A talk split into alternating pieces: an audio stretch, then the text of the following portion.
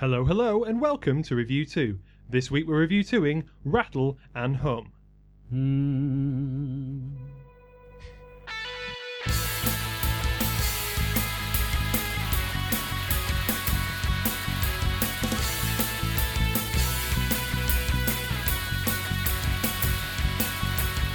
Okay, Edge, play the blues. It's Desire. Dum dum dum dum. Van Diemen's Land. Van Diemen's Land. Demon's Land. I'm the Edge enthusiast. I'm a Larry Lover, yeah, I'd say. How have you not told us this?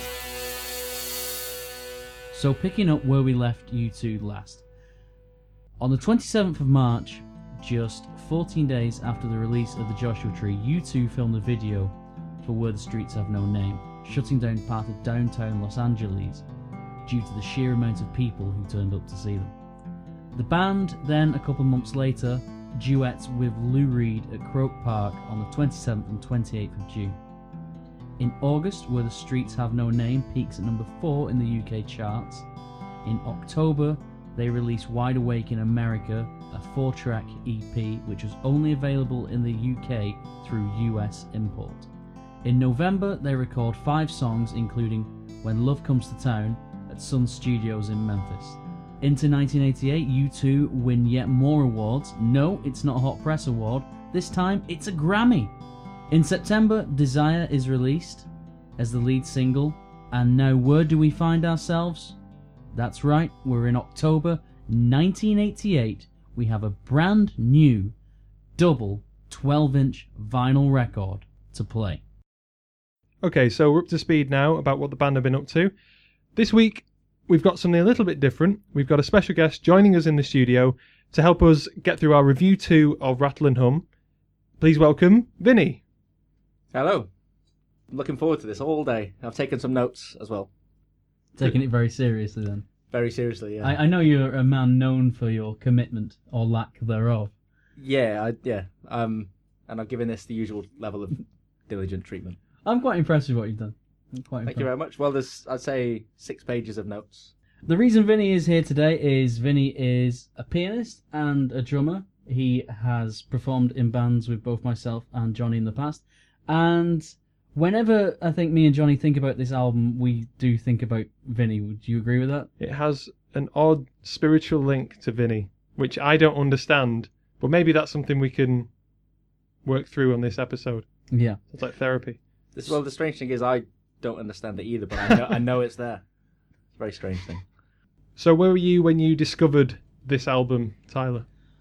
Um, this is another example of me buying the vinyl instead of the CD. I think because the CD was probably ridiculously priced because of the amount of tracks it had on it, and I I've always felt like I'm getting more with a vinyl because there's there's two discs and it's bigger. So I know I bought this from A- Affleck's Palace once again, the same place I got Josh Tree. This is in a, a period of time where I was going to Manchester every week just to buy vinyls. I think it. w- I don't think I had any of the '90s albums at the time that I bought this, but I probably had quite a few of the '80s and All That You Can't Leave Behind. Uh, Atomic Bomb wasn't out yet, so that's the kind of time frame we're talking. This sticks in my mind as an album that I had certainly before Achtung Baby or Pop or Zooropa.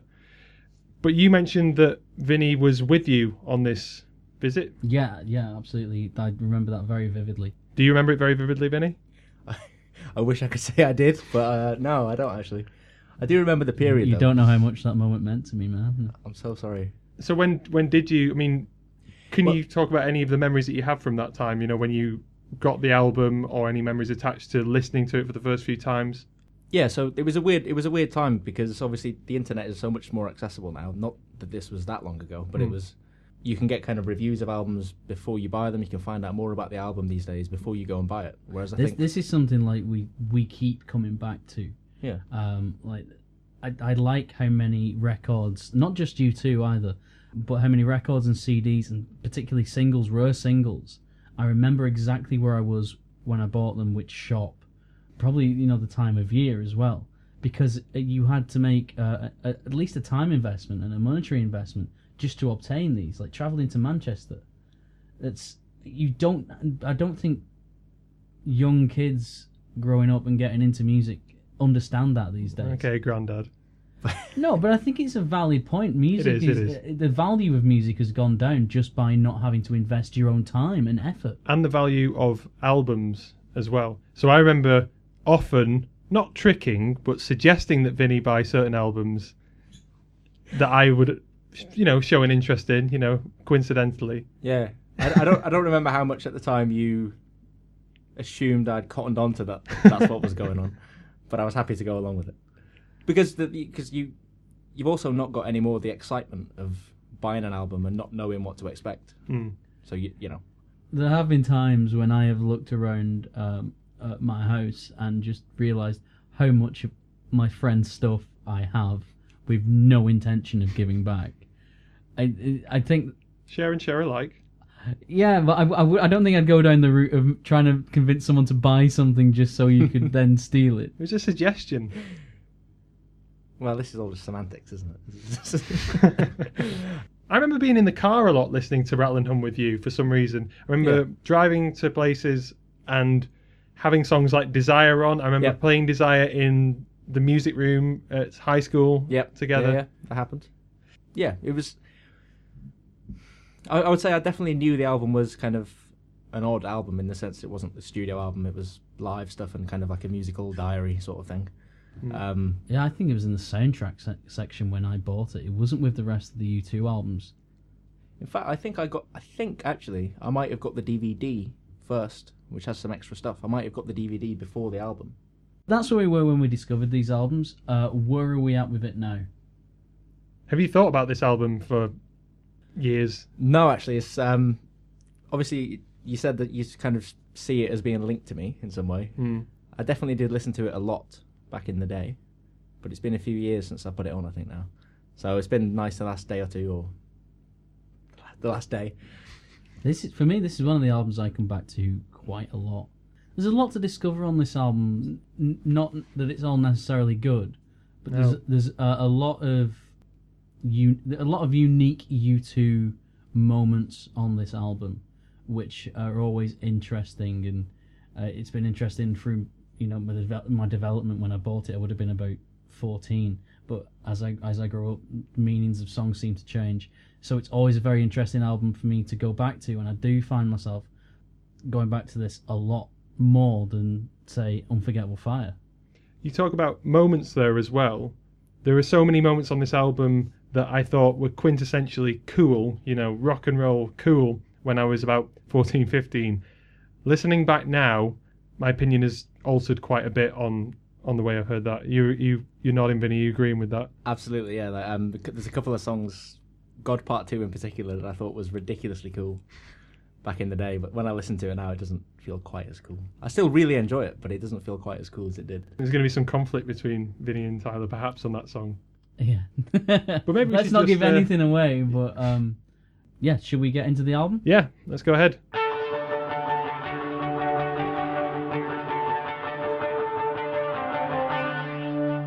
Here we go with the RevU2 of Rattle and Hum.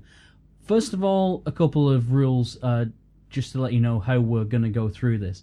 We're not going to spend an amazing amount of time on any songs that U2 have already released. For example, Still Haven't Found What I'm Looking For, Pride in the Name of Love, and Bullet the Blue Sky, or cover songs. We're mainly going to focus on the new material on the album, which is pretty much a, an album's worth. We will discuss the other songs, but not at length because we don't want to bore you and repeat ourselves. And the other thing we're going to try not to do is keep making reference back to the movie. Obviously, it's very difficult to pull the two apart. However, I want to take this as an album, as a listening experience, an audio experience, and it does impact on it. And we'll see that the fact that there is a film version existing in tandem, sometimes it might weaken the album, sometimes it might strengthen it. But we're going to try and take this as an album, it's audio, it's rattle and hum. Helter Skelter, the opening song, and it might seem like sacrilege to many out here, but I'm going to stick my head above the parapet and say I prefer this version to any version that the Beatles have done. I think it sounds better. Having said that, I don't really understand why it's on the album, and I don't particularly enjoy listening I, to it. I completely agree with that. Yeah, I've no idea why this is on this album. and it's got that introduction from Bono about stealing the song back from Charles Manson that people re- really hate Bono for. You know, Beatles fans. Bono is someone who can easily rub people up the wrong way. No. No, it's true. Some oh. some people. Has he got his detractors then? Yes, I don't believe it. a few critics, one or two out there. Wow. And that comment, which apparently, according to Bono, was just off the cuff, that has got him in a lot of hot water. Uh, what, are, what are your thoughts, Tyler? Starting an album with a cover. I mean, how much confidence do you have do you have in your own material if that's what you're doing? It's an interesting and it's a good start to an album, but I think it's an odd placing.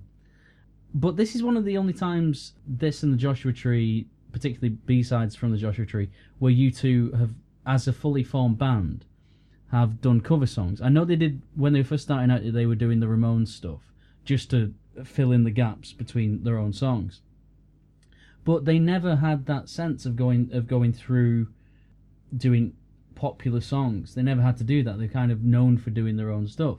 That's what you do when you're So, starting off in a I, band I think well. this is kind of an mm. exercise of just getting it out of your system and learning about other other genres, how to sing and play in, in different styles. So I think that's why it's there, and it's interesting, but it's it's not vital.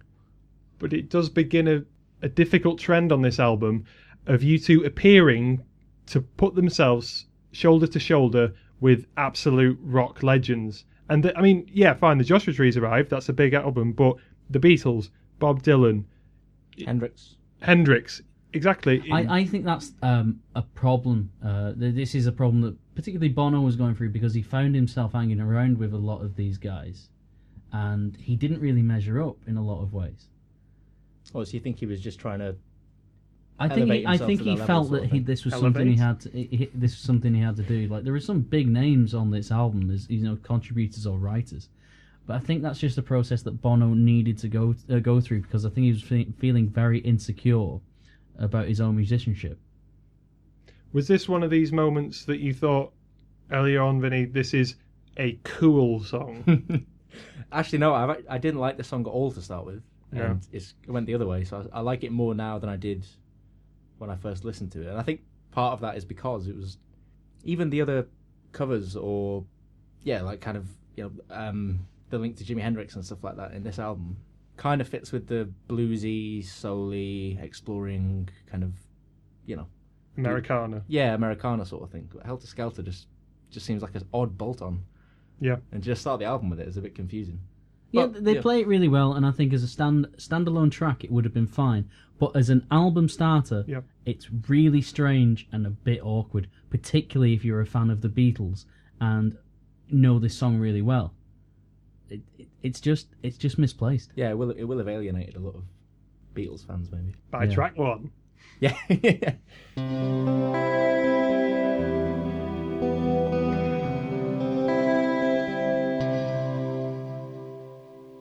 Track two, Van Diemen's Land. Van Diemen's Uh, Land. Demon's Land. What? Van Diemen's Land. This no, has it's stay. Van Diamonds. I can read. I think How there's does a man in how here does- that should let's- die. let's- let's- I mean, surely the best source to find out what it is is the song itself. And I'm fairly Well, I certain wonder. Edge says I did demon. wonder why he sung sung it like that. Anyway, um, Van Diemen's Land. let's get to the RevU2, shall we? Yes. Johnny, thoughts?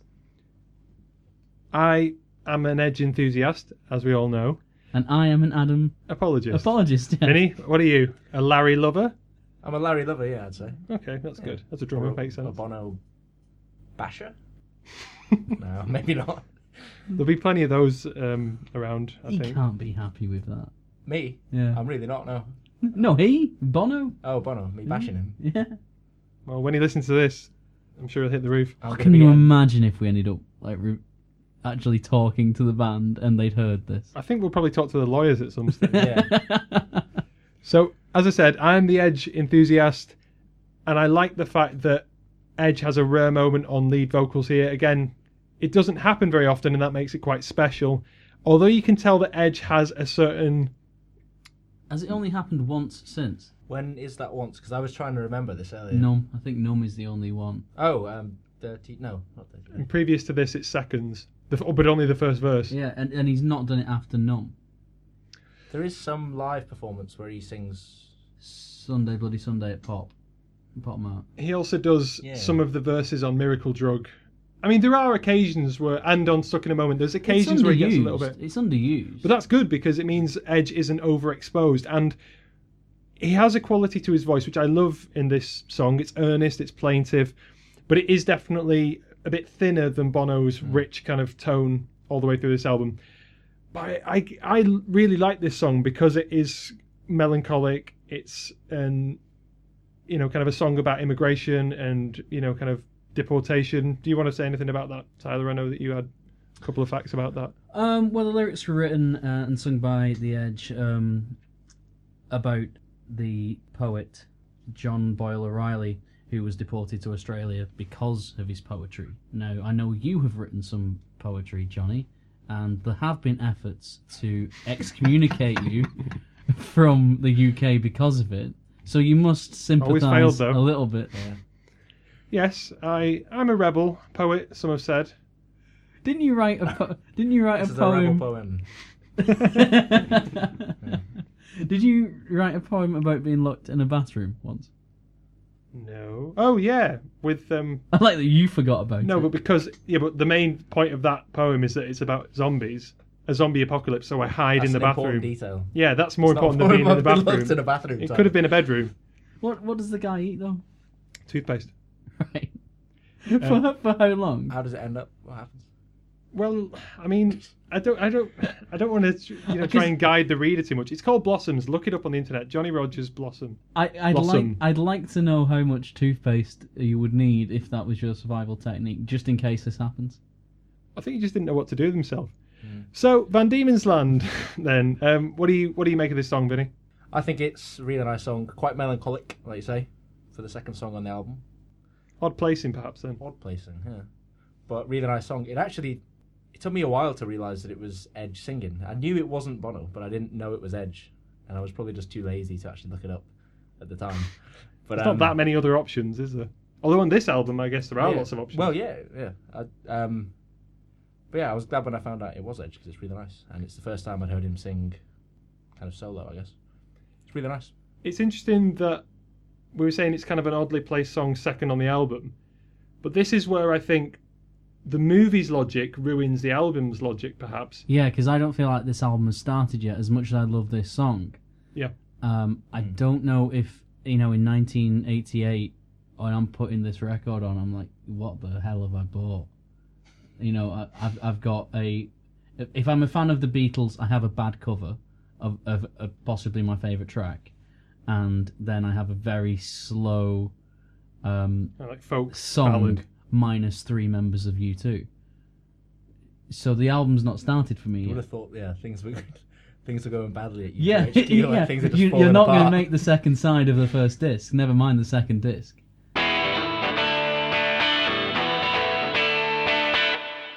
Lover, I'm on the street. It's Desire. Where are you going? Uh, I'm gonna go to the bright lights. So, I think this should have been the first song on the album. Personally, I think this would have been the actual entry point, and this is a song that gave U2 its first number one. Yes, correct. Very popular. I mean, this album was insanely popular, which is what happens when you release the Joshua Tree. Any any of the next album was going to be great because, as we've said, people will go off the strength of the previous album. There's not that culture now of looking through the internet and seeing all the reviews. Vinny, as a drummer, Mm. I mean, primarily you're a you're a pianist, but Yeah. drummer. Uh, I think it's I think it's brilliant, and the drums are infectious, and the guitars like cool and infectious again. But I think, you know, and the guitars like awesome and really kind of catchy, and the energy is really good. So yeah, it would either be an opener or or a kind of track four sort of thing. but it's strangely positioned at three. I think this. I think this um, album is criticized sometimes unfairly because of the amount of experimentation. But this is an example of how their experimentation can really, really work. This is such a fun song, and they sound like they're having a lot of fun. It's it's still a good song. It's not, and it's not a, a, a song you, you would skip. I don't think. No, the the drums are amazing. One of one of my favorite. This is a kind of deviation from Rattle and Hum, but one of my favorite live moments is when Larry's playing the drums to this at Boston, Yeah. and he's up at the front on the heart. and it still sounds good. The song translates well, Yeah. and doesn't sound. uh, The parts in this album were U2 sound oddly anachronistic and old sounding, and that's because even though it's the late '80s, they're all wearing Stetson hats and being shot in black and white, and basically look like you know drifters and cowboys, that kind of thing. Yeah. So it is good that you kind of update this song. It's got a great, it's got a great solo as well, which I like. Nice Yeah. jangly guitar.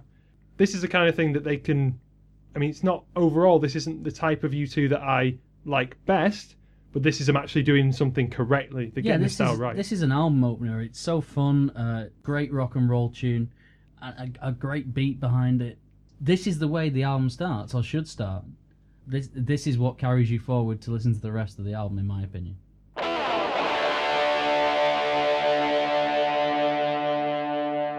Hawkmoon 269, a track that was named because of the amount of times it took to actually get a good mix of this song, apparently. It literally took them 269 attempts to get it properly onto tape. And the thing is, it sounds like a soundtrack. It's got this sort of pioneering spirit, you know, with the drums beginning dum dum dum dum, and it sounds like we're beginning again more of a, a western or a movie. The problem is that although it's got that dramatic opening, I mean, I don't know if, if you found this while listening to it. It's very repetitive. The chords don't really re- complete. Did you find that when you were listening to it, Vinny? or- Exactly, yeah. So um, I think it's really good. The song itself is really nice, but it does go on quite a while, and it's the same kind of motif just being rep- repeated again and again. Hmm. They do add in a gospel choir towards the end, and I do like a gospel choir, so that kind of excuses it for me slightly.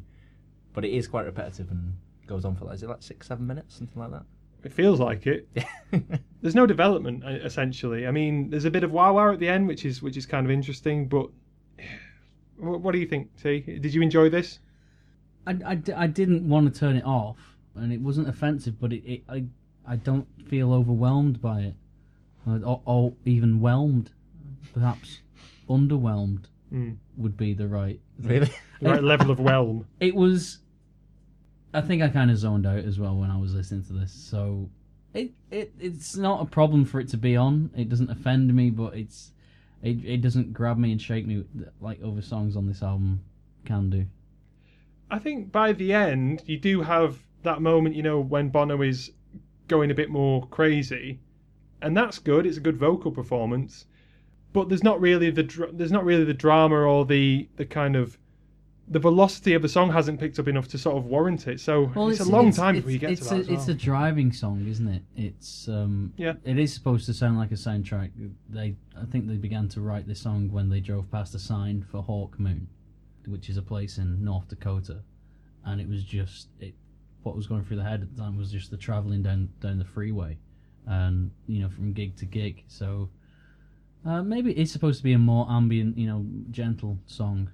But it's not. There's no depth there to kind of Once, back it up. once if again, I think the problem with this song is more more to do with placing than than anything else. It's not a bad song. It's just where it's placed right after Desire makes it seem a lot worse than it is. Where, where would you uh, where would you place it on the album? Towards the back of the album, yeah, that's that's a place for quieter tracks, or just a n- you know a a more gentle midriff. Or gentle midriff? Yeah.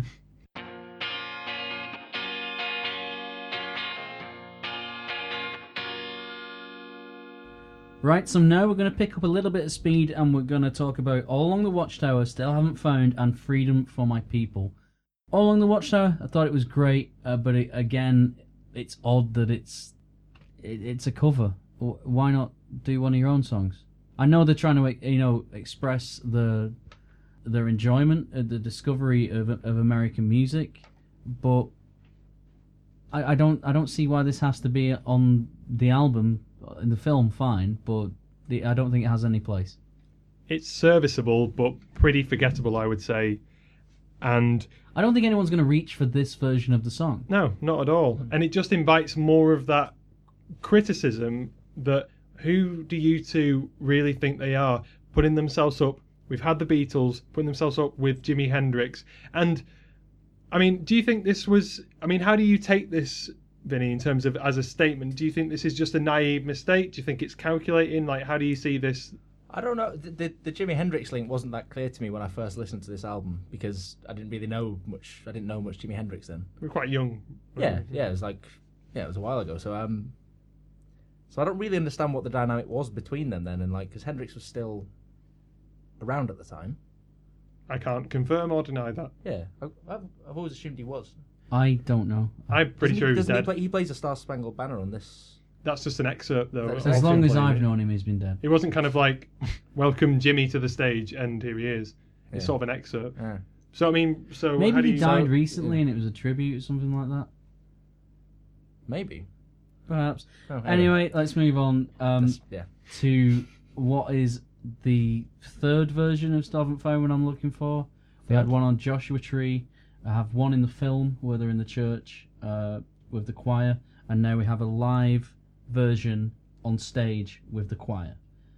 I personally don't think this song needed needed three recorded versions. Uh, what do you guys think? I'll hand it to Vinny because, I mean, Well- if people want my my feelings on the the Well, song, th- they can go back to the last This episode. particular version is what I'm asking. I really like this version because I, I think that I think the choir is really good. I do feel at one point a bit sorry for there's there's one point where the choir there's like a there's a guy and a woman who are kind of doing not scat singing but kind of Yeah. you know kind of improv or freestyle kind of like oohs and ahs and ah yeahs and all that kind of thing. I feel a bit sorry for the guy because the woman's howling. She's crazy. She's like screeching, and this guy just sounds like he's a bit intimidated by it, and he just keeps kind of going like, "Ooh yeah," kind of like really like unconvincingly. I, I prefer this version to uh, Joshua Tree and to uh, the film Rattle Home. Uh, but the best thing about this song, and this is information that is freely available, but the conductor with the pink jacket in uh, Rattle and Hum, uh, it was his idea to to do this song, and they wrote to uh, U2 and said, "Do you mind if we record this song and release it?" And Bono went, uh, "No, that's well." U2 said, "No, that's not a problem." But then they changed their minds once they heard it and wanted to be involved, and the conductor uh, of the choir thought that this was his big break, and Bono basically walked in and trampled all over those dreams. That is the that that story alone is so much better than the song. Um, that it's all I can think about every time I listen to it. Just that guy's sheer disappointment. I didn't know that. Yeah, it's it's it's amazing. And finally, freedom for my people, the street performance by what's his name, Johnny? The, st- uh, the street performance by Sterling Magee, How Freedom for My? People. I mean, it's a nice. Again, it's annoying because we're being drawn back into the music. I was just going to say it is a nice kind of moment when Edge is walking past and you can tell he's quietly appreciating something, maybe a little bit more subtle than the the the album overall. But I, I mean, I don't really see that it's serving a greater purpose here. These little vignettes, just like the, just like the vignette that's offered at the end of Van Diemen's Land, where you've got, I presume, the director of the film interviewing the band and asking them what he thinks happened since the Joshua Tree, and Clayton basically says, "Oh, I don't know." What's that adding to this? This isn't making a good, dynamic, interesting album. It's making a frustrating listen for me. I don't want to besmirch the good name of U2, but in those opening segments, it does appear like most of the band have been partaking in the old wacky backy. The old ganj. Is that is that um is that going to come back to haunt me? I think they're just uncomfortable. What do you think, me? I don't. Th- I don't. Well, I definitely don't think we can say with any certainty whether they've been. Uh, No, they. I, well, I'm saying that I'm. I'm not saying they definitely were, but they appear that way. The fact that Adam just goes, oh, I, I, I don't know. I just think the band look uncomfortable in the whole of the project. It was meant to be a documentary to begin with, and then it becomes this huge production that they sink so much money into, and they look miserable Well, all the time. they sat there giggling like girls, and then they asked Larry um, to describe the transition, and he just goes, ah, "It's a musical journey," and it's brilliant. It's just it's f- so funny because the this is this is a film and an album to try and put them up there with the greats, and Adam and Larry really don't grasp hold of that concept at all. But this is, but that's because it's once again Bono driving something forward, and I think they are just sort of for the ride, and they do great jobs. But it's it's a vision that is ultimately quite naive. Really, it's Bono getting into something that and trying to express and say, "Hey guys, let me in this club with you. Let me in the blues club, the Americana club." And for me, I just prefer it when U2 are producing different kinds of music, when they're producing their own kind of thing. Yeah. And that's where that's where they sound best on this record for me. Yeah, it's, it's always it's always seemed like Adam and um, Larry are just kind of an edge to an extent as well. They're just kind of small town Dublin lads. Hmm. Bono's the one who's just kind of always you know center of attention all the time, dragging it forward, pushing forward. Yeah. I'd, I'd agree with that. You do need those big ambitions to get to the point that U2 gets. I mean, you're never going to be able to create something as huge sounding as certain tracks that they've done. But this is where it's going off the rails. I think we should move on because we've avo- managed to avoid Freedom for My People quite successfully. so, uh, let's go to the next track. Silver and Gold, and a live performance of that song. There are other recorded versions of it. This, to me, is an interesting example of a moment where I thought U2 were being really cool when I was younger. You've got Bono strutting around, swaggering about, talking about important political issues, um, like apartheid, that kind of thing. And then, you know, turning over to Edge, and after he said, you know, I don't mean to bug you, says, okay, Edge, play the blues, which Edge then refuses to do Yes. straight away. So you, did you notice that as well? This, Uh, yeah, definitely. Yeah, it's like play the blues, and he just goes, And Edge goes, no, thank you. I'll "Oh, play God, exactly I- the kind of expecting to play the blues. I'll play the delayed, jangly guitar that I that I like. And to me, that was an oasis in this album. I mean, it's pretty clear what my feelings on this album is overall, but that was an oasis on this album because it's the kind of riff that I think, oh, remember when they used to do things like that? And there was actually like an interesting, fresh sound. It was written by Bono, uh, Keith Richards, and Ronnie Wood. Bono had started hanging around with these people after, uh, well, a little bit before the Joshua Tree, been hanging around with Dylan for for a little bit. And this is a continuation of Bono's journey to want to be considered one of the premier rock stars and musicians in the world. Um, the, the the the fact that he wrote this, they might happen to write this song, I think, in a hotel room, and it has to go on the album.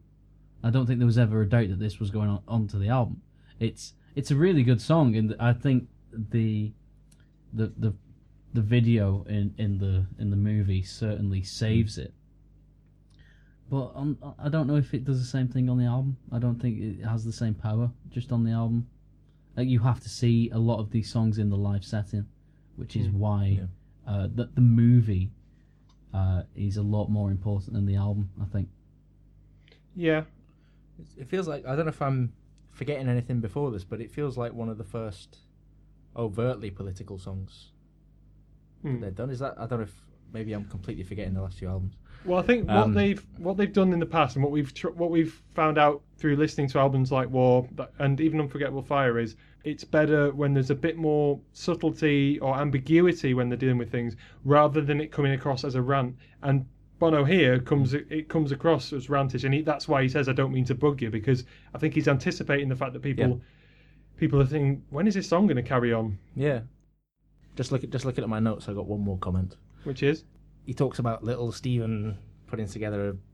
So is it art? He say, basically says artists against Apartheid. apartheids. he says it in a very odd yeah, way. and it really it's really niggled me. I love the song. I really really like the song. But every time he says apartheids, I'm like it's apartheid. Yeah. It's not just the way he's saying it. Well, I I rewound it three or four times earlier Apart, today. and I think listened, I think I've noticed him saying apartheid. Yeah. apartheid. Yeah, I'm like, oh come on, Bono, you're better than this, mate. Um, on. it's interesting. Um, I don't really class this as a U2 song. This is a Bono and you know Keith and Ronnie song. But in terms of the album, this is only the fourth U- new U2 song we have, and And it's track number eight, I think. eight. Yeah, track eight. 50%. Just the pacing of this album is again just keeps coming up to me that this is that's the problem with the album. This album got absolutely panned, and I think this is the reason because there's no consistency throughout it. It's Th- th- bloated. There's no sense of a, of an album there, and that's a huge problem. Because it's split between the movie and and uh, being an album. But imagine if you were to bring this out today, even even with a movie involved, uh, would you not put all the new stuff at the beginning, and then have all the live stuff as say disc two? Hmm. I would just create a separate live album. That's the thing. I would do an equivalent to, you know, Red Rocks under a Blood Red Sky, and call it something different. I think this was an experiment that went wrong, uh, and people have learnt from this mistake because you don't see other artists doing this. Ever, not not before, and certainly not after. Well, it'd be interesting to if anyone if anyone can think of any comparable things to Yeah, any examples? talk of- about it in the comments. You know, suggest it because it would be good to hear of, of albums that are similarly kind of conceived or should we say misconceived.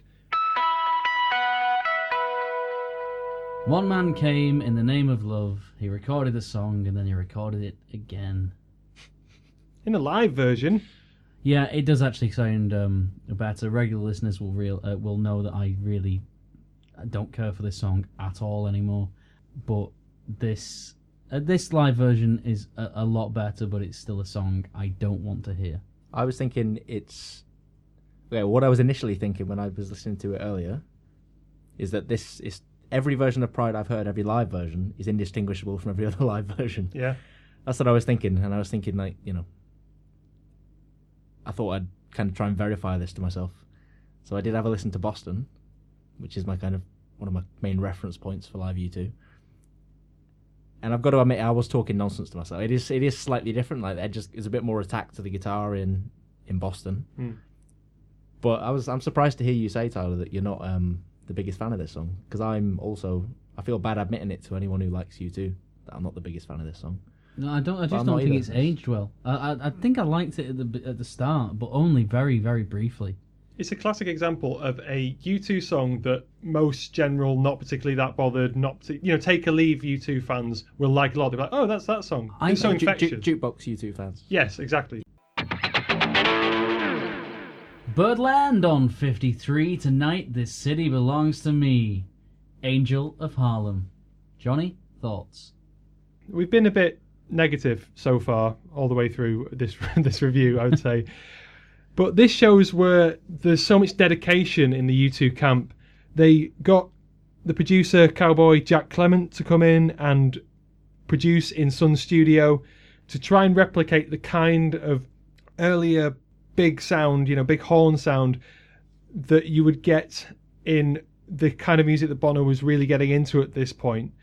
So I think that stands in the favour, and it's an excellently produced, you know, sounding piece of music. Sounds absolutely amazing, it, it, and it sounds like they're having fun. There are very few examples on record for U2 where they sound like they're having fun, Hmm. but this is one of them. Um, and when I was listening to uh, to this today, actually, I thought the amount of criticism U2 get for taking themselves too seriously and trying to be someone they're not. Particularly for this album as There well. are elements in this album, and a few songs on this album. Desire is one. Angel of Harlem. This song is is one. God Part Two. They actually sound like they're having some fun and enjoying what they do. And they got so criticised for it that I can't help but feel so, a little bit sorry for them. It's like they finally found a sound that they you know enjoyed experimenting and playing, and everybody just butchered them for it. And that's one of the only redeeming things of the movie is that when you see the recording of this, you see when Larry fluffs the drums, Yeah. and then Larry, Larry Mullen Junior. and they look over to him, and then they're just about to start again, and then Larry like leans over the drum kit and goes, "If I had a head like yours, I'd bleed and bury it." Like, Yeah, you think, great comeback, Larry. comeback skills. Uh, well, I've Yeah. used that a few times, and it's always stood me in good stead. Li- little known fact: I sat in Sun Studios at the drum kit that Larry was using there. Were you allowed to? I wasn't allowed to. eat. No, I wasn't allowed to hit anything. But I, there's a How- picture of me sat at the drum kit. How have you not told us this? I'm sure I When have at some for point. at least two at least two weeks. We've known that Genuinely. we're going to be doing this. I don't know. Genuinely, right now, I've just remembered that. I'm not making it up. It's true. I was going to just- say, just surely kind of that didn't- should be the top of your notes, not brass. Yeah, it probably should. Yeah. so I guess just for the sake of completeness, then I was going to. Were ask you Johnny, like Larry in the film when he tries to sit on Elvis's Harley, Uh, I did And- feel a bit and- like that. Yeah. and, and some someone had to had to say, "We'll keep the cameras away." Those cameras do not turn off when he sits on Elvis's Harley. But But- back to Angel of Harlem. Yeah, Vinny was going to say I, something. I was I was going to ask Johnny because this is there's a lot of brass in this song, and you can see in the DVD there's a big kind of brass band there.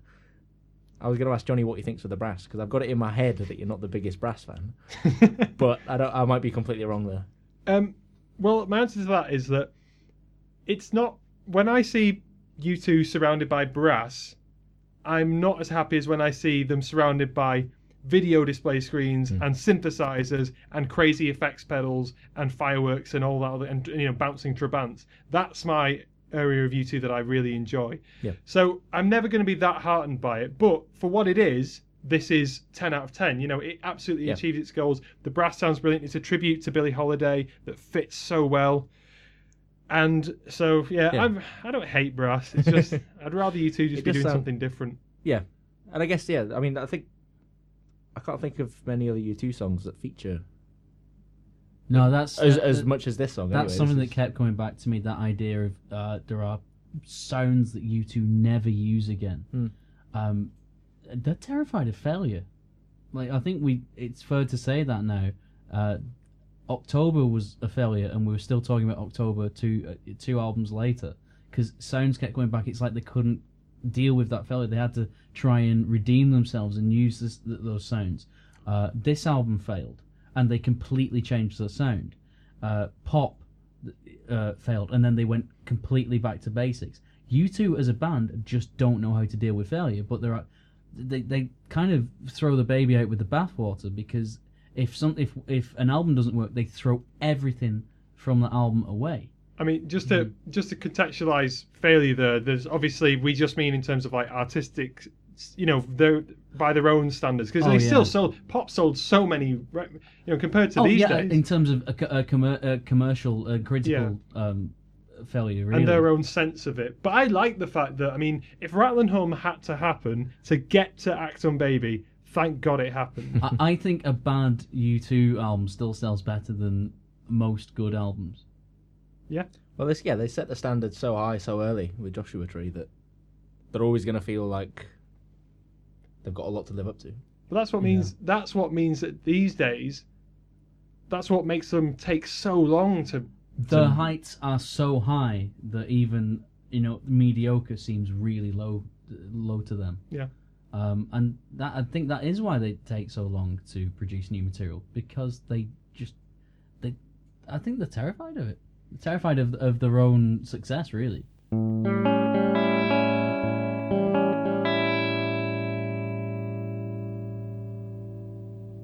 Love rescue me from this album. It's inaudible, but me and Vinny were cringing during that.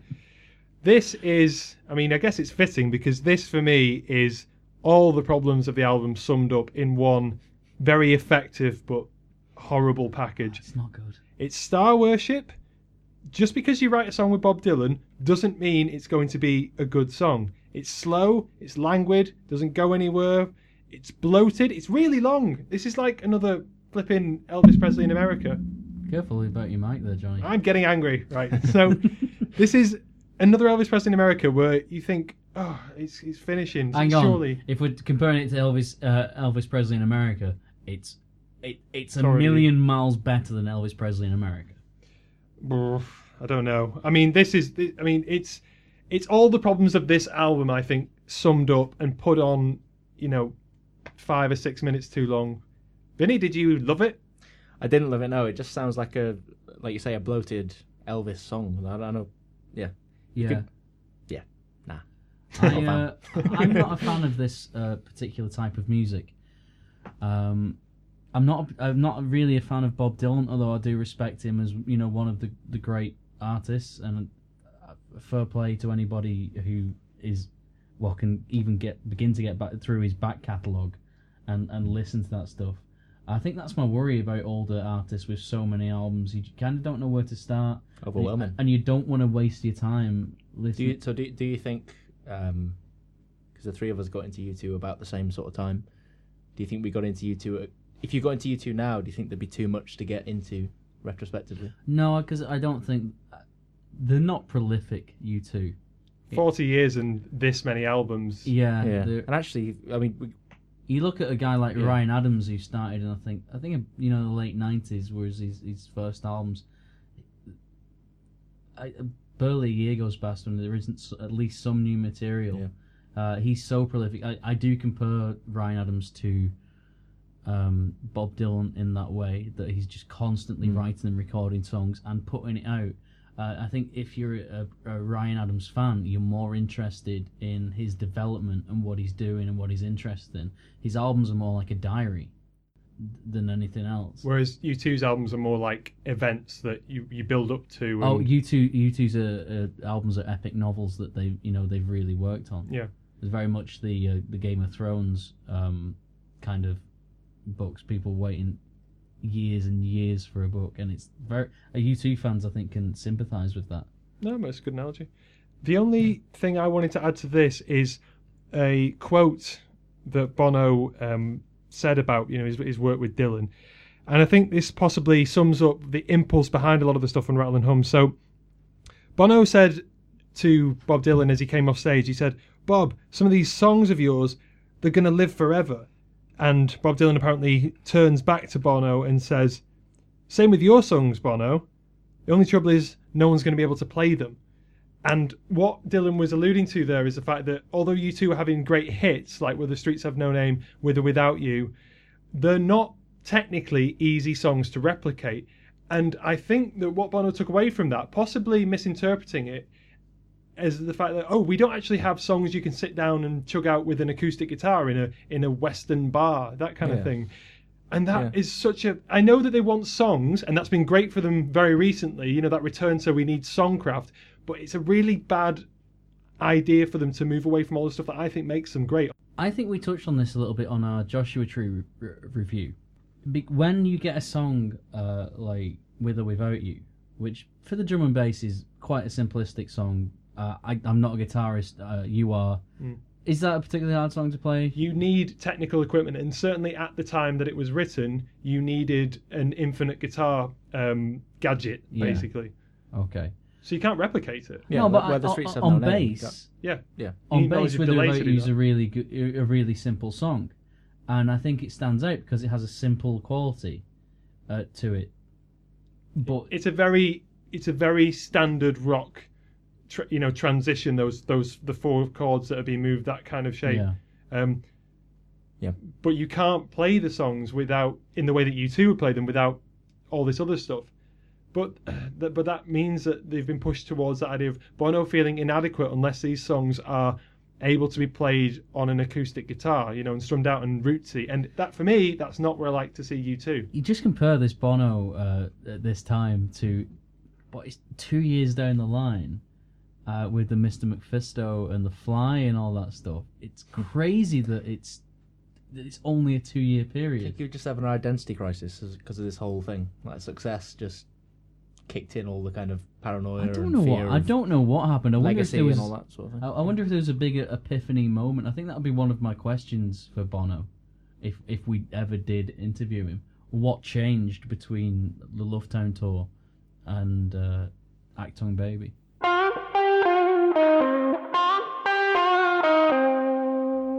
When love comes to town with BB King Tyler, I was just wondering, how are you with chords? I'm horrible at chords. What you're not not very. You wouldn't say you're particularly good at chords. I'm horrible at chords. Not no okay. Uh, and what do you think of these lyrics? Would you say? There's some mad fan lyrics for yeah. such Would a you young say? man. Would you say they're quite light or There's some heavy lyrics. Yeah. man. Heavy lyrics. quite weighty? I love BB King being in here. Actually, it at least leavens this album and gives it some fun. I mean, he's such a like. That wasn't BB King. That was just me uh, doing an impression of oh, BB King. just changed your changed your entire accent. Yeah. Okay. Uh, I think it's really great that we have something that, in a similar fashion to Angel of Harlem, for what it is, and I'm not, I wouldn't be pushing for more of this kind of stuff from U2, but for what it is, it's it's brilliant. It's raucous. You can hear the grit in both BB and Bono's voice. This is where Bono's voice actually lives up to the kind of reputation, the kind of luminous he's trying to put himself alongside. So, do you Yeah. guys like this song? I I I love this song. Yeah, fantastic driving song as well. Yeah. Fantastic driving song. It's a really good standout U2 track as well, um, just because of how different it sounds, and they get it right this time. Um, we just talked about silver and gold and how perhaps they don't get it you right. The the the um, the sense the sensibility of it isn't quite right. But this is a really good example, and uh, I think BB had a good effect on on on U2 through this process because BB's one of those rebel type guys. Um, he likes to get in there and see what's going on, and Yeah, uh, he does. Yeah. um, I I just think this is it's an enjoyable part of the film. It's an enjoyable enjoyable part on the album. I think everybody's having fun. And BB seems like a fun guy, doesn't he? Like he com- he Yeah. comes across really well. Like we, we've talked about um, the Dylans uh, and uh, like members of the, the Rolling Stones and, and the Beatles and all these big names. BB King's a huge name in, in blues. Yeah. Yeah. But the way he comes across, he just comes across like a normal guy. BB taught Bono a lot about. Humility, maybe. Yeah, Because you can imagine even the interaction between uh, Bono and Dylan. You can imagine there was a lot of kind of ego clash or tension there. But with yeah, BB, a lot maybe, of maybe pretense. yeah, maybe because BB's from such a such a uh, more distant sort of place in the music world landscape. I don't They think don't they don't feel like they're con- I, competing with each other in any way. I don't think we're criticizing Bono either because I, I, I imagine if Bono was sat here right now, uh, all three of us would be trying to ask questions in, in you know that were just above us. We wouldn't be asking the questions we wa- really wanted to ask. We'd be, you know, would be pretending to be someone and maybe trying to Yeah. feel like we're on his level, even even though to us we'll never be on Bono's level. So you can't really judge him, and he's still quite a young guy. He's again a still a similar a similar age to all of us. But the contrast between BB and Bono is just is is is, is huge at this point. And BB walks in, uh, look, just looking like a guy off the street, and he just wants to play uh, play the blues. I think he cares. Yeah, he cares about the song. That's the most important thing I think for this. And yeah, I don't know. I feel I feel like I want to say a lot more about this song. I don't know what to say. And I think what that really means is that I just really like this song. I'm horrible and cold. Terrible, hard, horrible.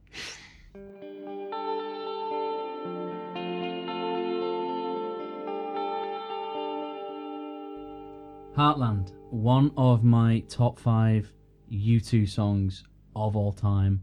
Uh, it's absolutely great. This song just seems to get better every single time I listen to it.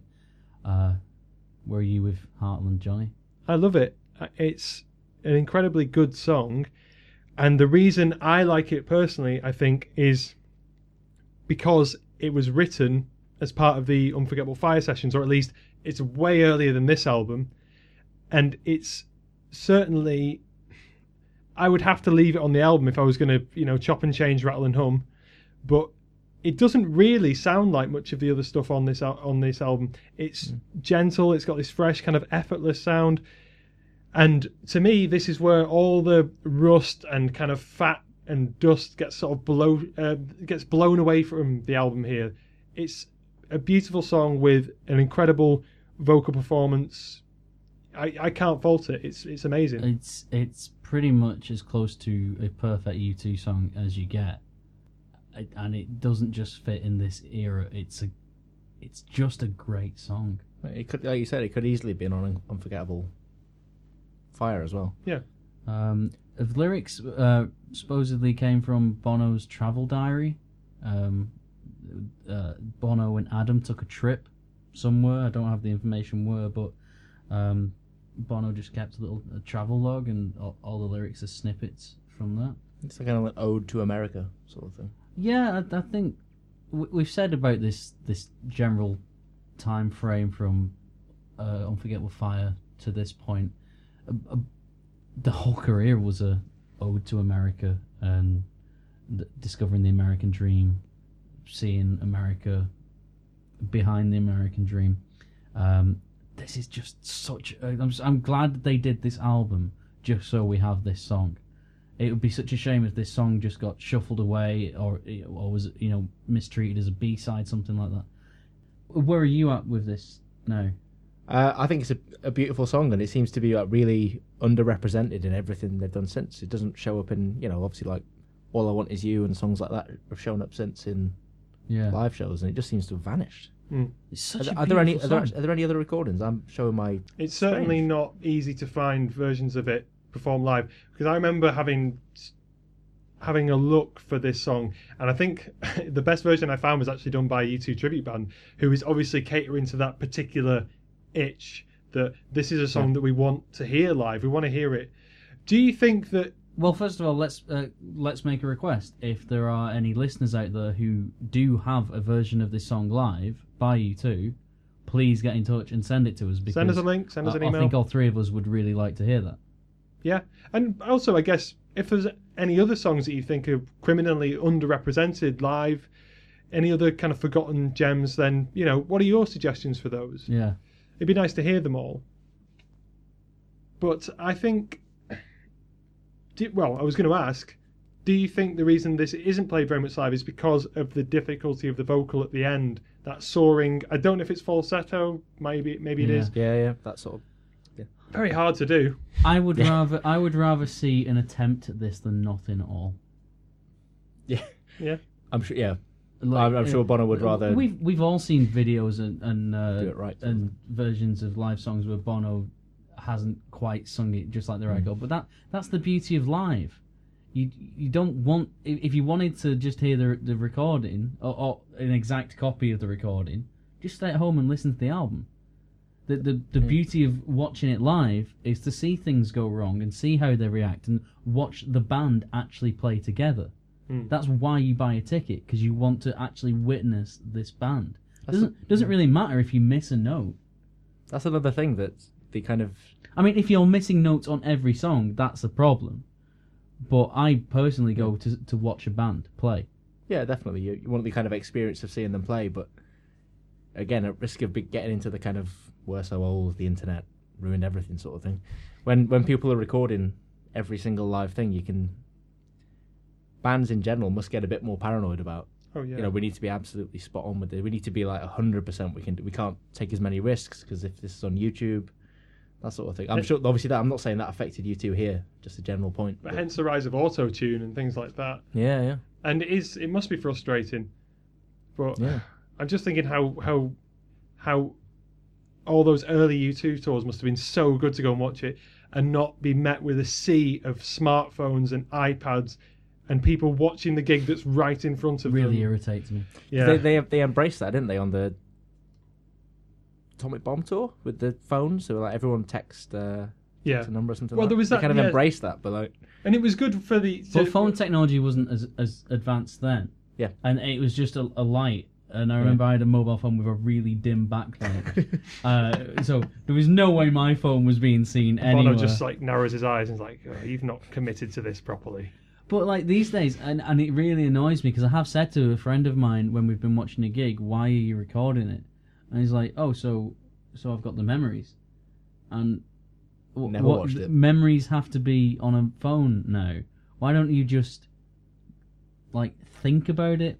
it's the, Isn't it's the rise of that's what I, that's what I would call a memory. that's, that's a different podcast, probably.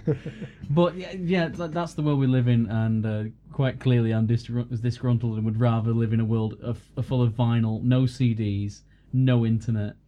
Um, which would be terrible because we couldn't do this podcast. God Part 2.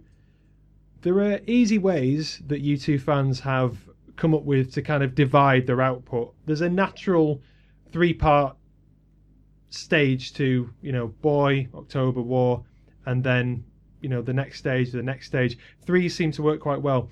And that's really useful and it makes complete sense. But what I find really interesting is when you can find moments in an album that kind of contradict or break up that easy separation. So when Bono said that they were going to go away and dream it all up again, obviously that sound doesn't come out of nowhere. And there are hints of Achtung Baby on this song, and particularly in the guitar work, in the rhythm work, that kind of thing. Um, I think it's a pretty good song. What do you think, Tyler? I think in terms of the album, this song absolutely sticks out like a, a sore thumb. Yeah. Uh, it doesn't match any other sound Hmm. on on the album. Uh, I, I think Bono's uh, Bono's voice uh, is similar on a couple of tracks. Um, but this is just a really, really good example of them being innovative, um, which I think we begin to see more and more examples of. This song is pretty much a sign of things to come. It's a prelude to Achtung Baby and Zooropa and, and that kind of writing. It's an, uh, the song is written as an answer to John Lennon's song "God," um, which I was told I'm told has a, a similar music structure. Structure, I don't know. It sounds very different to me. Uh, lyrically, um, Lennon is singing a lot of "I don't believe in gods, I don't believe in religions." Um, one particular lyric is, um, "I don't believe in Beatles," and then the music kind of stops. Hmm. I believe in me. Uh, Lennon is kind of deconstructing the public perception of him, and also, uh, but it starts off by deconstructing the the idea of God and the idea of religion, uh, and and pretty much spirit spirituality. Um, so it's kind of I, I understand why a young Bono would you know have reacted very strongly to this kind of thing, and also it goes against a lot of Bono's sensibilities and a lot of Bono's beliefs, but it clearly left an impression. I prefer God Part Two, but then I'm not a huge John Lennon fan um, of both the obvious, well-known songs. This song really works on on so many levels. Uh, I didn't appreciate it when I was younger, um, but it's one of those songs that just get now gets better and better every time I listen to it. When you say it sticks out like a sore thumb, Just What just in you- terms of the sound. yeah, yeah, abs- yeah, yeah. What do, what do, It's you, a- what do you it's think a it is, good thing. Yeah, Um, It's the well, he- that's a drum pattern, it's the not drums, isn't it? Yeah, It's not. It's not Larry, or if it's Larry using programming or some sort of effect. because there's, there's you can definitely ima- some there's definitely some electronics on the drums, isn't there? There's some sort of Yeah, there's definitely some kind of some sort of some sort of electronic. Uh, you, you Yeah. can imagine like um, Elvis, you know, shaking his hips to this kind of track. It's got that sound to it, um, Oh, but, but which I think becomes mirrored when um, when you have when you see the fly, you know, the silhouette of the fly, and he's doing all those crazy. Yeah, It's certainly it's certainly leading in that direction, and for me, that's why it's the most exciting song on the album because it's something new that U2 have never done before, and they're not trying to sound like Bob Dylan um, or, or a, a blues act. Then Yeah. they are doing something completely innovative that is their own work. what Yeah. do you think, V? well, I feel like uh, I feel like I do feel like I misrepresented myself uh, at the start of the podcast, Mm. where I, cause I it might have sounded like I was having a bit of a dig at this song, but I actually do really like the song. Um, and uh, part of it is the drums as well. Like um, Larry must be having a great time playing this song. I, I still can't work out. I'm not sure if either of you. What I, the question I was what I was wondering is is the drums is it um, double bass pedal, which would be very unusual for Larry, Mm. or is it just like floor tom or something like that? Because it's like It's very it's quite heavy, intense, isn't and it? it sounds yeah. I think it's his kit with an effect, or it's Would it not have been? A, could it not have been a drum a drum machine? Well, that's what I'm saying. It's, it's Is that too early for a drum machine? No, no, no. Drum Well, machines. I mean, you know, this no. is this is. I mean, not we're not in the era in which U2 are dressed up as at this time. You know, Hmm. we're not actually in prospecting days. You know, of the early Wild West. So, so, God, I've been getting it wrong all this time. but that's what makes it so weird. This whole phase of Joshua Tree and um, Rattle and Hum, where they where they dress like itinerant cowboy workers, if that's, you know, if that's anything, an identity. You, you think of like the whole new romantic thing as well, which U2 kind of drifted in and then swiftly out of, um, where they were basically dressing up like yuppies in suits, you know, with huge shoulder pads. The contrast bet- between basically the rest of music, the rest of pop music, and U2 is so stark right now. Um, look at the way Edge is dressed. It's. I, I, I seem Now? to keep no no on- in uh, in, in 1988. Yeah. I, I keep really going on about this, but it's not that it offends me. It's just I can't believe anybody ever thought that was a good look. Well, it's fashion, you know. It comes and goes. but the bubble pants are fine. The bubble pants are Bubble fine. pants are fine. Yeah, the Yeah, bubble But pants. don't are cowboy. Is that stage give? I don't imagine Bono was walking around the street like that. What Edge clearly was, I would love if he was. and and sliding down hills, going wee. The only thing I wanted to say about God Part 2 is check out some of the heavier remixes of it because I think that's actually where the song, to me, g- finds its real natural home. Maybe it doesn't belong on Rattle and Hum. It doesn't belong on Achtung Baby because, in my opinion, it's not a good enough song to um, to sully Achtung Baby. However, the the harder dance remixes are excellent, so check them out.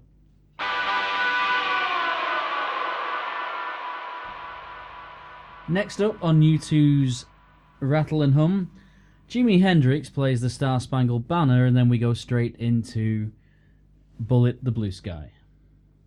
Yeah, so little clip of Hendrix and then Bullet the Blue Sky starts.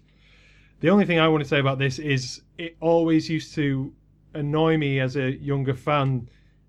Something about the way Bono says in the Howling Wind right at the start. He goes into this annoying like deep voice. Do you know what I mean? Like, Yeah. he's got he's got like a he's got like a frog in his throat or a bubble in his throat or something. But he's but I, but I think he's trying to do that because he does it at other places, and it, it's the one time, but it's the one bit of Bono's vocal range where I'm like, no, not in any circumstances. Go high, speak, you know, kind of seductively into the microphone, shout, shout, howl, crack yeah. your voice. But I hate that, and it it, it bugs me. But it bugs me as well. He should have he should have said I don't mean to bug you before he did that, or just after. I don't know.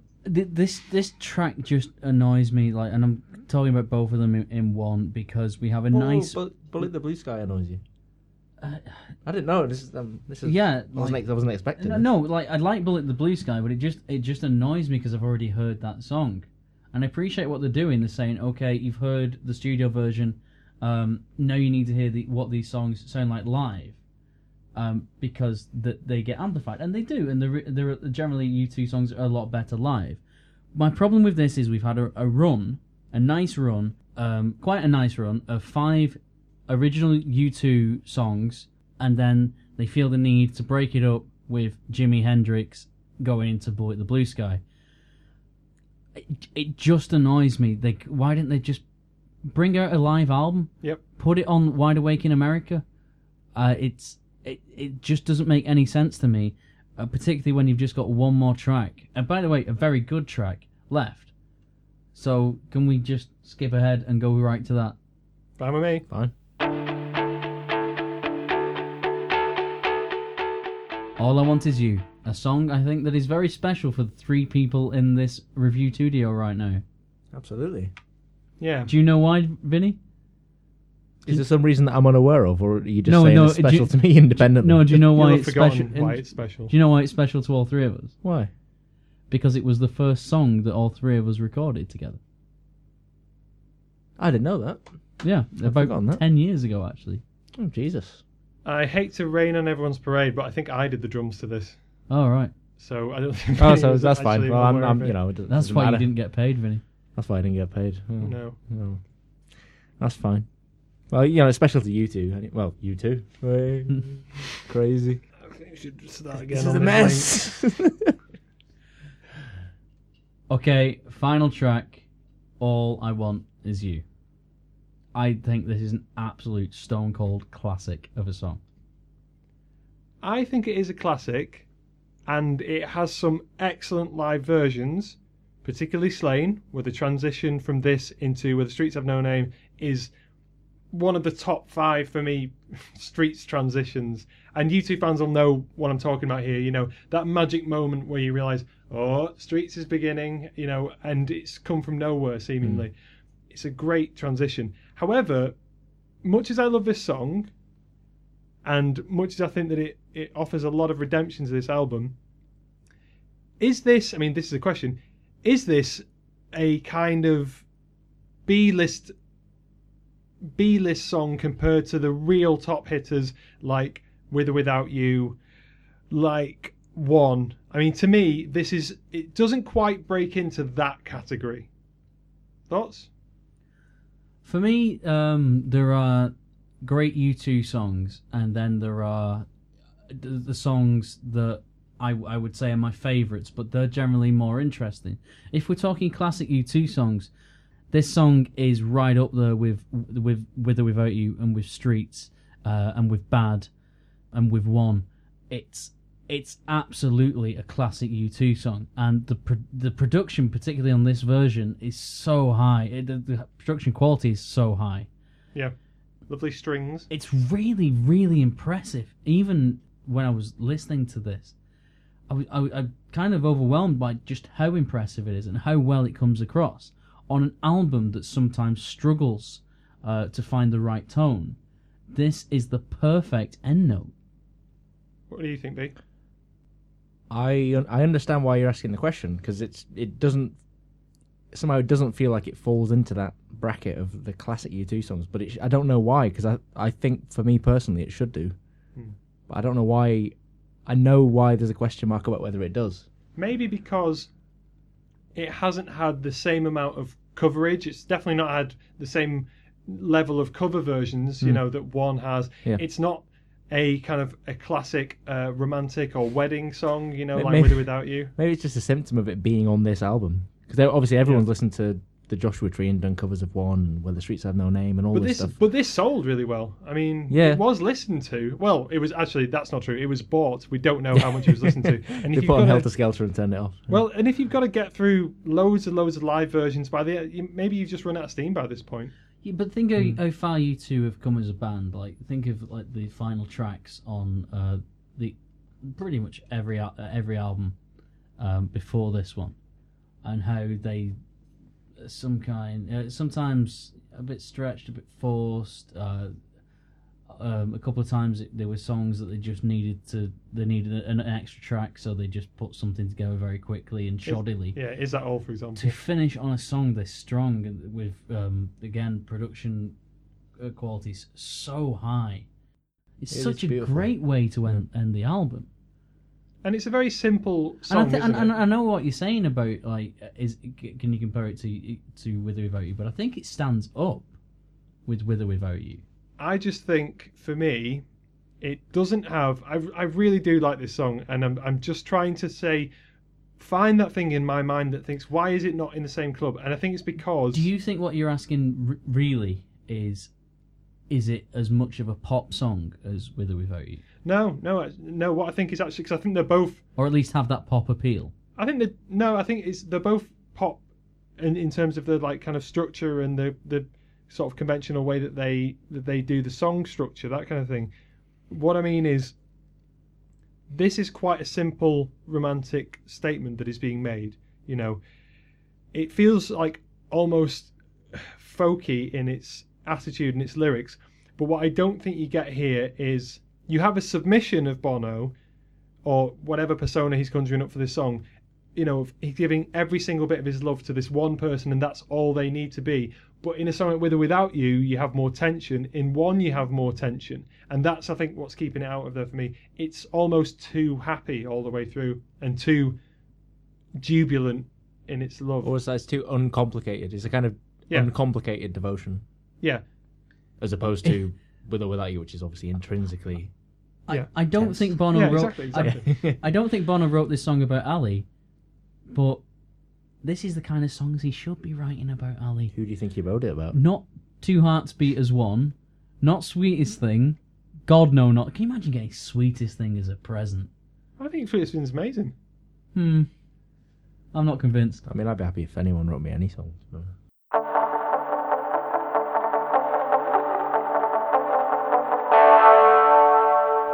So there we have it. That was Rattle and Hum. Vinny, you are the guest. So Hmm. this week, will you please give us your sweetest thing? So wait, just just to make sure I'm doing the right thing, we're doing the sweetest thing. Do we also do? Then that's the best song, right? That's my favourite song. Yep. And then we're also doing. A dirty day. Good. Yes. Okay. Good. Sweetest thing for me. Don't keep us in There are, suspense. Ooh. there are a few contenders, and obviously some absolutely beautiful songs. But I think the song that summarizes this album most for me has got to be "When Love Comes to Town" because it just it's just one of my favorite songs on the album. It sticks with me, gets me excited, and characterizes this album for me. Okay, Johnny. My sweetest thing is Heartland, and that's unsurprising because it's from an era, an era uh, that I prefer personally in U2's oeuvre. Well, it finally happened. We agreed on a sweetest thing. Ding ding ding. Uh, mine is also Heartland, Uh, now we will go to the dirty day. Well, I, it, it'd be un, it'd be kind of a waste of a dirty day to say Star Spangled Banner or Freedom for My People, maybe. Yes, yeah, yeah. Mm. So in terms of a full song, it's going to have to be uh, Love Rescue Me, I think. Johnny. Ding ding ding. Uh, I hate Love Rescue Me. It sums up all the worst things about this album. Well, let's go f- three for three because I've also gone Love Rescue Me. Ding ding. Sorry, Bono and Bob, but it's got to go into room 101.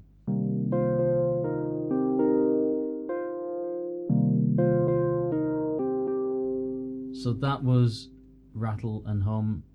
We've said our sweetest things and our dirty days. Any final closing thoughts on this album? We've been quite negative throughout this review, and I wouldn't want anyone to feel that we don't still love lots of elements of this album, and obviously of U2. And we're going to see moving forward, hopefully, a lot more positivity back into the studio as we transition into that next phase after U2 go away and dream it all up again. Absolutely. Like of the of the three um three albums from the second chapter, which is Unforgettable Fire, Joshua Tree, and Rattle and Hum. Rattling Home is by far the one that I go back to most. Uh, I find it to be a very, uh, w- while frustrating, a very interesting album, and there are a lot of great examples of the band having a lot of fun. Uh, I think they needed to make this this album, and they needed to kind of experiment with music just to find a truer version of themselves. I think uh, the characters of Bono and The Edge uh, become a lot more defined after this album. So it's a worth. I think it was a worthwhile exercise, and I, I do generally like this album. Vinny, Yeah, I think there has been quite a lot of negativity, Hmm. but like you say, it doesn't mean it doesn't mean there aren't some really good aspects to it. Yeah, it just it just se- it seems it's not a very well formed album. If you can, I don't know if you can even really call it. An album. would you album. place the I mean, blame at the, the just the way the songs are put together? Well, more than it's not even. It's not well. Uh, it's, it's a combination of the the way things are assembled, like the, the ordering of the tracks, but also the inclusion of some of the tracks. Like, there's no need for. I don't know. Well, Love Rescue Me apparently. Well, no, yeah, no need for Love Rescue Me. No need for Star Spangled Banner, really. Um, So it could have been saved by being turned into if it an was, al- a live album if they wanted it. yeah, if it was trimmed down and restructured, Which is a Um, big, which is which is quite a changing big quite ask, a lot. yeah. Yeah, yeah. But it's, it sounds like it's just an exploratory sort of thing. They were exploring America a lot more. They're exploring where to go after the Joshua Tree. Do you think they should have had the confidence in themselves to just release this as an album rather than uh, including a sa- more of a soundtrack to the film? Can I, ask- can I ask a quick, a quick um, numbers question? How many tracks are there in total, and how many are covers think- or live versions of? I think there are 18 and there are 10 original, one of which is a B side, and Okay, ten, Uh, ori- that's ten originals. two of those 10 Yeah. aren't, well, weren't recorded by, the- well, weren't written by the whole of U2. Right. So, eight true U2 songs. Yeah. So, in Still that, and potentially then small 10 album. others. Yeah. So, Sorry, Joe, I, I interrupted what you were going to say. I think. no, not at all. I think this album kind of. I was trying to respond to what Tyler mentioned about the album's creation and the whole film aspect. I think it just snowballed out of control. It was, and the band was so invested in it, both you know, financially and emotionally and everything like that. They couldn't get away from it, and it just became too big. And once you put a huge target on yourself after you've been on Time Magazine's cover, this was the the this was then bound to have some kind of backlash, and there was a backlash. But again, I, I, I don't mind because if this is what needed to happen for them to say, we're going to put away the Stetson hats and we're going to pick up some European beats and some avant garde techniques, some synthesizers, great. Welcome to, in my opinion, the best era of U2. Well, I think that all that is left to say is thank you very much for listening. Thank you very much to Vinny for joining us on this podcast. I hope you had a good time. Yep. Thank you for having me. This is the final episode of season one of RevU2. Uh, we are going to go away and dream it all up again. We want to thank everybody for listening. Thank you, everybody, for liking us on Facebook, liking us on SoundCloud. And we will be back in a few weeks' time. I think we've not really talked about the time frame, but we'll certainly be back for Achtung Baby. So thank you very much, and for now, we'll see you later. Bye. All